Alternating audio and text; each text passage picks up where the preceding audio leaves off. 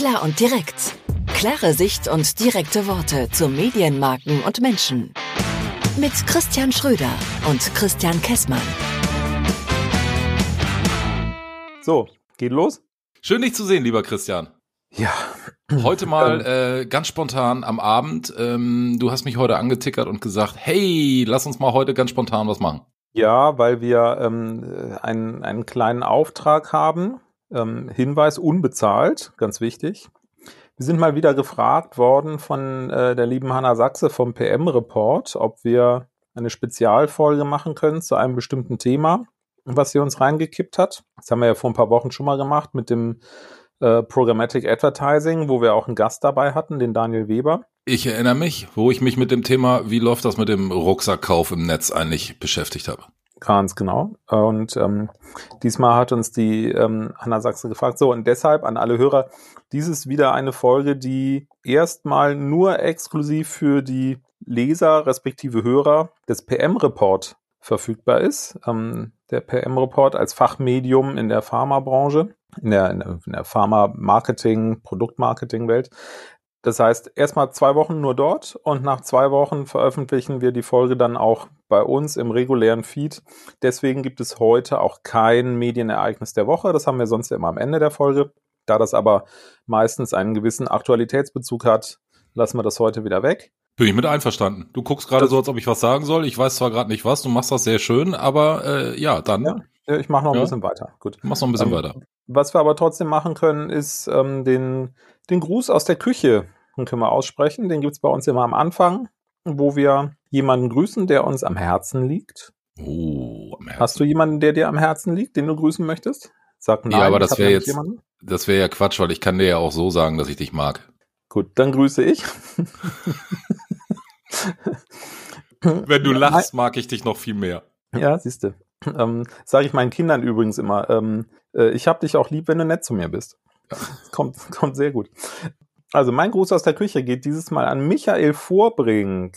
Michael Vorbrink ist ein äh, sehr geschätzter Branchenkollege von mir aus dem Kommunikationsbereich, einer der Vorstände von Antwerpes, eine okay. große Pharma-Healthcare-Agentur mit Sitz in Köln, Vogelsangerstraße. Oh, das ähm, kennt man. Ja, mit Michael hatte ich neulich einfach mal wieder so ein, ähm, wir hatten uns verabredet, haben einfach mal ein bisschen, in München sagt man geratscht, in, im Norden ist es ein Schnack, wie dem auch sei. Michael, schön, dass wir mal wieder gesprochen haben, hat mich sehr gefreut. Sollten wir wiederholen, freue ich mich schon drauf. Ähm, die Gespräche mit Michael finde ich persönlich immer sehr bereichernd. Ja, dann auch Gruß von mir. Äh, es kommt selten vor, dass wir uns irgendwie gegenseitig, dass wir jeder äh, jemanden grüßen, den der andere nicht kennt, wenn es so in der Branche ist. Aber diesmal, ne, ich kenne den Michael leider nicht. Kann man ja nachholen. Vielleicht äh, lernen wir uns ja auch mal irgendwann kennen. Ja, ihr seid ja auch nicht weit auseinander. Da das Köln, stimmt ne? wohl, das stimmt wohl.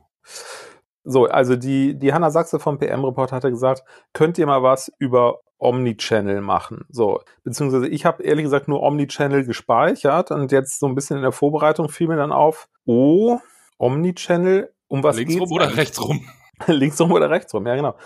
Omnichannel, um was geht's eigentlich genau? Also reden wir von Omnichannel Marketing? Reden wir von Omnichannel Vertrieb? Wie ordnen wir es ein? Ja, vielleicht müssten wir erstmal definieren, so, äh, damit wir beide auf einem Level unterwegs sind. Was verstehen wir denn überhaupt unter Omnichannel? Mal völlig ja, egal, ob's Marketing oder Verkäufe ist. Mhm. Was verstehst du denn unter Omnichannel? Marketing oder Vertrieb?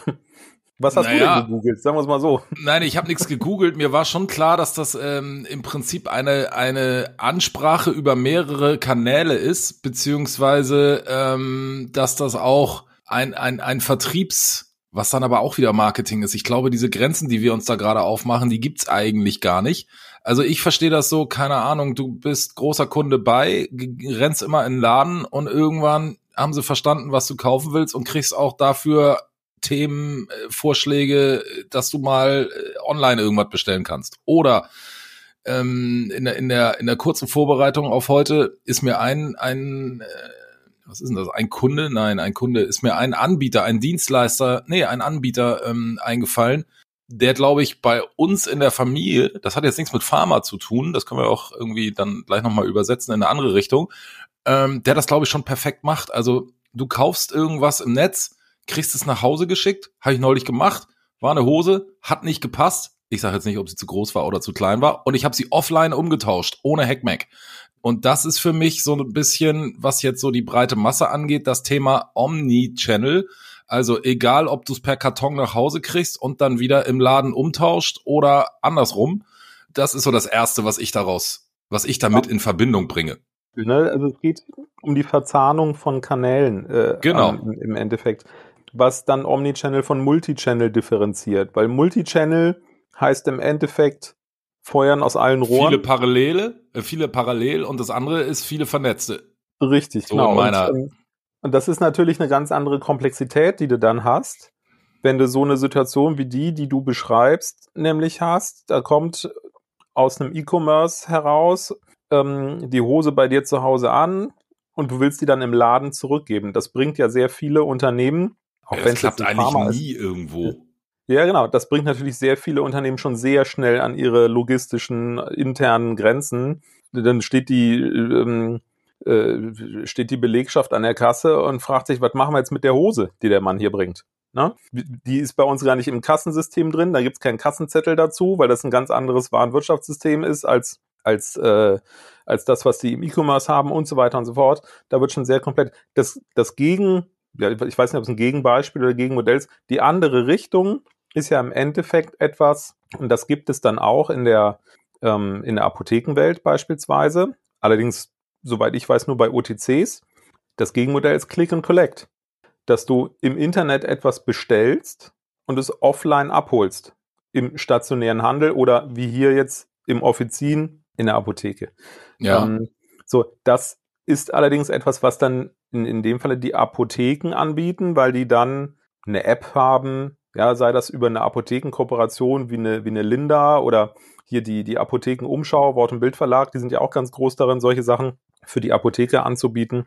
Aber ich glaube, das ist schon wieder schwierig. Ich erinnere mich da wirklich an die Folge der Apothekenumschau und wir haben da ja irgendwie intensiv auch drüber gesprochen. Es gibt doch Oh, dieses die haben wir Gesetz. mal gemacht, ne? Mhm. Apothekenumschau haben wir mal besprochen, ganz am Anfang, irgendwie Folge 3, 4, 5. Folge oder so. 4 hätte ich jetzt ge gewürfelt, aber so in der Art. Und ähm, ich glaube, es ist in Deutschland eine Vorschrift, dass ein Apotheker nicht mehr als drei, vier, fünf, müsste ich jetzt googeln, Apotheken haben darf. Also Ja, genau, sagen wir mal eine Handvoll. Und Mhm. das macht dann ja auch mit diesem Omni-Channel-Ansatz auch schon wieder schwierig mit diesem Click and Collect, weil wenn ich jetzt äh, mal angenommen meine Apotheke hier im Dorf, die ist nur 150 Meter weit weg, also da gehe ich eher Walk and Collect hin. Ne? Also wenn das vormittags nicht da ist, hole ich mir das nachmittags ab. Du kannst ja in den seltensten Fällen gucken, ist es in der Apotheke vorrätig? Nein. Oder aber in der ja, weil sie einfach nicht miteinander verzahnt oder verbunden sind. Ne? Also, ähm, Du auf dem Dorf, du hast ja deine Apotheke des Vertrauens. Aber wenn der das Produkt nicht vorrätig hat, äh, dann bin ich ja schon gelackmeiert. Dann Ja, müsste ich ja wie wissen, wie dauert heißt denn die Apotheke im nächsten Dorf? Naja, aber wie lange dauert das denn? Weil du hast doch den Apothekengroßhandel dahinter. Das ist doch dann eine Sache von ein paar Stunden, dann ist das Ding noch da. Ja. Der bestellt dir das doch. Da müssten wir jetzt mal einen Profi fragen, weil was ich irgendwie mitkriege, ist ganz oft, und das hat nichts damit zu tun, gibt's auch was von Ratio Farm, also, sondern eher, nee, da haben wir gerade einen Lieferengpass, ich kann dir aber das Präparat XYZ, also vom anderes Präparat gleicher Wirkstoff besorgen. Ähm, Das wird dir dann aber in der anderen Apotheke ja genauso passieren. hm, So, weil wenn es den Lieferengpass gibt, das hast Du du, hast doch im wohl ab- Moment überall mit den, mit den Fiebersäften für Kinder. Das ist doch auch gerade ganz aktuell. So, kriegt ja keine Apotheker an Start. Und ähm, wenn es da irgendein Alternativprodukt gibt, wobei ein Alternativprodukt zum Fiebersaft wird schon schwierig, ähm, könnte Fiebersaft sein. Ja. so, dann wird ja in der Regel was, ähm, äh, ja, normalerweise ein anderer Hersteller, so, das hast du jetzt hier aber nicht, das ist nochmal eine andere Geschichte. Wir kommen aber ein bisschen weit weg von diesem Omnichannel-Thema auch. Ja. Die, ähm, ich würde da nämlich gerne nochmal was anderes aufmachen. Also Click and Collect ist so ein wesentliches Ding, was Omnichannel ausmacht. Über die Komplexität haben wir eben schon was gesagt, dass du natürlich ein geschlossenes System brauchst, wenn es um Warenwirtschaft geht, wenn es um dein, dein äh, Kassenbestände, was auch immer geht, damit du halt so eine Reklamation oder so eine Retoure, wie du die da hattest, so eine Offline-Retoure, damit das überhaupt machbar ist. So, und dann hast du natürlich ganz andere Anforderungen an Kommunikation. Wenn wir, wenn wir vom Omnichannel-Marketing sprechen, dann ist das heutzutage sehr oft sehr digital getrieben. Und dann geht es wirklich darum, kommt dieses Schlagwort Customer Journey, Customer Centricity äh, auch, auch sehr stark in den Vordergrund. Dann hast du natürlich diese Dinge, dass du sagst, okay, du sammelst an irgendeiner Stelle einen Lead ein, einen Kontakt von einer Person. Das ist natürlich, wenn du dich im RX-Umfeld bewegst, ein bisschen schwierig, weil da kannst du ja schon schon gar nicht dein Produkt bewerben. Das fällt ja schon mal komplett aus. Musst du dir schon andere Dinge überlegen, wie du überhaupt ein Lead von einem Menschen äh, generierst. So, und dann versorgst du den halt mit Informationen, sei das über ein E-Mail-Newsletter, ähm, sei das über meinetwegen ein Webinar-Angebot, wobei das hat dann schon eher eine B2B-Komponente. Ich weiß gar nicht, Webinare für Endverbraucher wüsste ich jetzt gar nicht, wie die irgendwie stattfinden. Also bei uns in der B2B-Welt sind wir das mittlerweile gewohnt seit drei Jahren, hat das ja sehr an Intensität zugenommen. Ich glaube, alles andere für einen Endverbraucher ist YouTube, oder? Wahrscheinlich, ja. So, und ähm, so, und dann spielst du das ja weiter und dann hast du im besten Fall ein System dahinter, hier sowas wie Salesforce oder so. Sprich, hast du irgendeine Maschine dahinter, die genau weiß, der User XY hat schon an dem Webinar Z teilgenommen, der kriegt jetzt mal eine E-Mail mit einer neuen Information oder mit einem neuen Angebot oder dem schicken wir jetzt mal einen Gutscheincode oder sonstige Dinge. Hier außerdem Gutscheincode. Das ist ein Gutscheincode nicht nur im Online-Shop gültig ist, sondern auch im stationären Handel.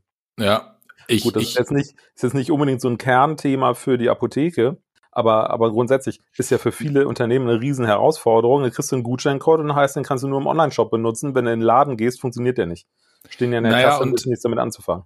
Was, was ich jetzt noch reinbringen will, ich habe auch ein Beispiel dafür, ähm, aber ist ja auch das Thema Kaufverhalten. Daran kannst du ja auch ganz viel irgendwie ablesen, wenn du denn ein Kaufverhalten nachweisen kannst deiner deines Kunden. Und sagen wir mal so, keine Ahnung, du kaufst jede Woche, jeden Monat, jeden bestimmten Zeitraum ein Produkt X, weil du immer, keine Ahnung, eine Packung Kopfschmerztabletten pro Monat haben willst und irgendwann hörst du auf damit dann weiß ja die Apotheke, da ist irgendwas los. Entweder hat er nie wieder Kopfschmerzen gehabt oder der ist irgendwo anders hin abgewandert. Dann kannst du da ja eventuell dann auch einfach mal sagen, okay, ich trigger den mal an. Ich will mal ein Beispiel bringen. Haben wir auch schon mal drüber gesprochen. Ne? Der, ähm, der, der Einzelhandel hat irgendwie so ein bisschen den Anschluss verschlafen an äh, die großen äh, Online-Verkäufer.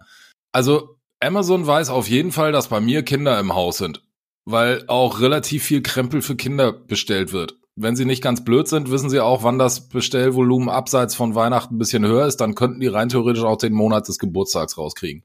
So, was hat Amazon irgendwann gemacht? Die haben mir original kurz vor Weihnachten, und das, da lege ich mich fest, das haben die nicht jedem Haushalt geschickt, sondern nur denen, wo sie wissen, da sind Kinder im Haushalt, haben die mir einen gedruckten Katalog mit Spielzeug geschickt. Das ist für mich eigentlich auch Omnichannel. Ja, den Amazon-Katalog, den du dann äh, bekommst, den wirst du nicht bekommen, wenn du jahrelang nur Kosmetikprodukte bestellt hast. So, und das ist doch eigentlich Omnichannel par excellence, was Marketing angeht.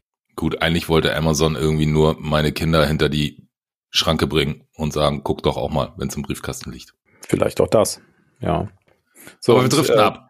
Ja, gar nicht so, weil du, du, sprichst ja was an. Amazon ist ja schon in, in vielerlei Hinsicht immer ein ganz, ganz gutes äh, Vorzeige, äh, Vorzeigeding ob man jetzt Amazon gut findet oder nicht. Ja, aber sie machen halt vieles extrem gut und richtig. Das muss man einfach so sehen.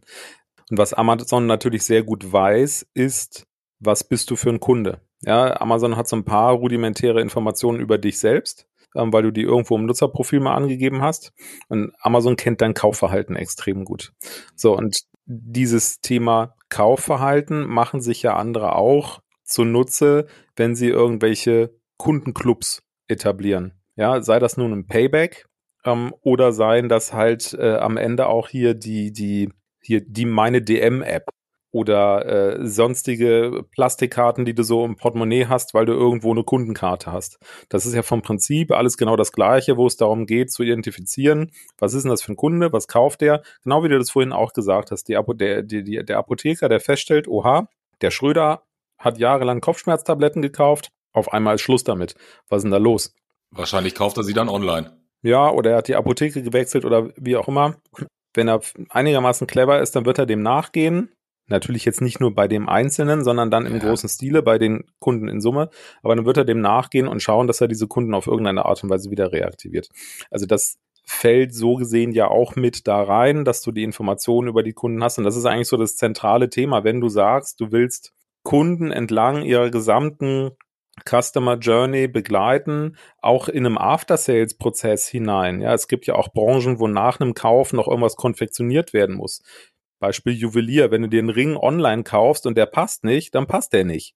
So, da musst du ja irgendwo hin und musst den passend machen lassen. So, und wenn du das natürlich über den Online-Shop direkt von vornherein mit anbiest, dass du sagst, komm zu uns in die Filiale XY, weiß ich nicht, ob das dann 123gold.de ist oder Wempe oder Christ oder wer auch immer, das muss ja irgendwie gewährleistet werden. Das heißt, immer diese Verbindung herstellen der verschiedenen Kanäle. das setzt mhm. voraus, dass du an einer Stelle weißt, wer ist dein Kunde und was hat der für Bedürfnisse und was, was gibt's da für Herausforderungen in seinem Kaufprozess, wo kann ich den abholen? Darum geht's am Ende. Und das ist natürlich in der, in der Pharma aus unterschiedlichsten Gründen heraus nochmal schwieriger, weil du kannst mit den Daten nicht ganz so umgehen.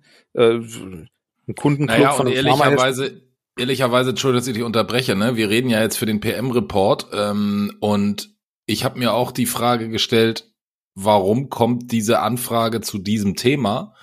Und die ganze Zeit bin ich am überlegen, bis vor wenigen Jahren, wenn du irgendwas brauchtest, ob nun verschreibungspflichtig oder nicht, was mit dem Thema Arzneimittel im weitesten Sinne sogar vielleicht Gesundheit zu tun hat, bist du in der Apotheke gegangen. Doch nach wie vor so. Ja, aber diese ganzen Versandapotheken, also so zwei, drei fallen einem da ja ein, wenn man kurz drüber nachdenkt. Die werden ja auch immer agiler und bieten ja auch mittlerweile alles an. Thema E-Rezept macht's möglich und so weiter und so fort. Und ja. wenn ich jetzt als Hersteller eines Medikaments, eines OTC-Produktes, eines was auch immer, an Marketing denke, muss ich das ja heute ganz anders tun als vielleicht noch vor drei bis fünf Jahren. Also zu Risiken und Nebenwirkungen fragen Sie jetzt Ihren Arzt oder Apotheker ist ja heute dann oder schicken Sie mal eine E-Mail irgendwo hin, wenn Sie eine Frage haben. Also das, das ist, ist ja schon was anderes.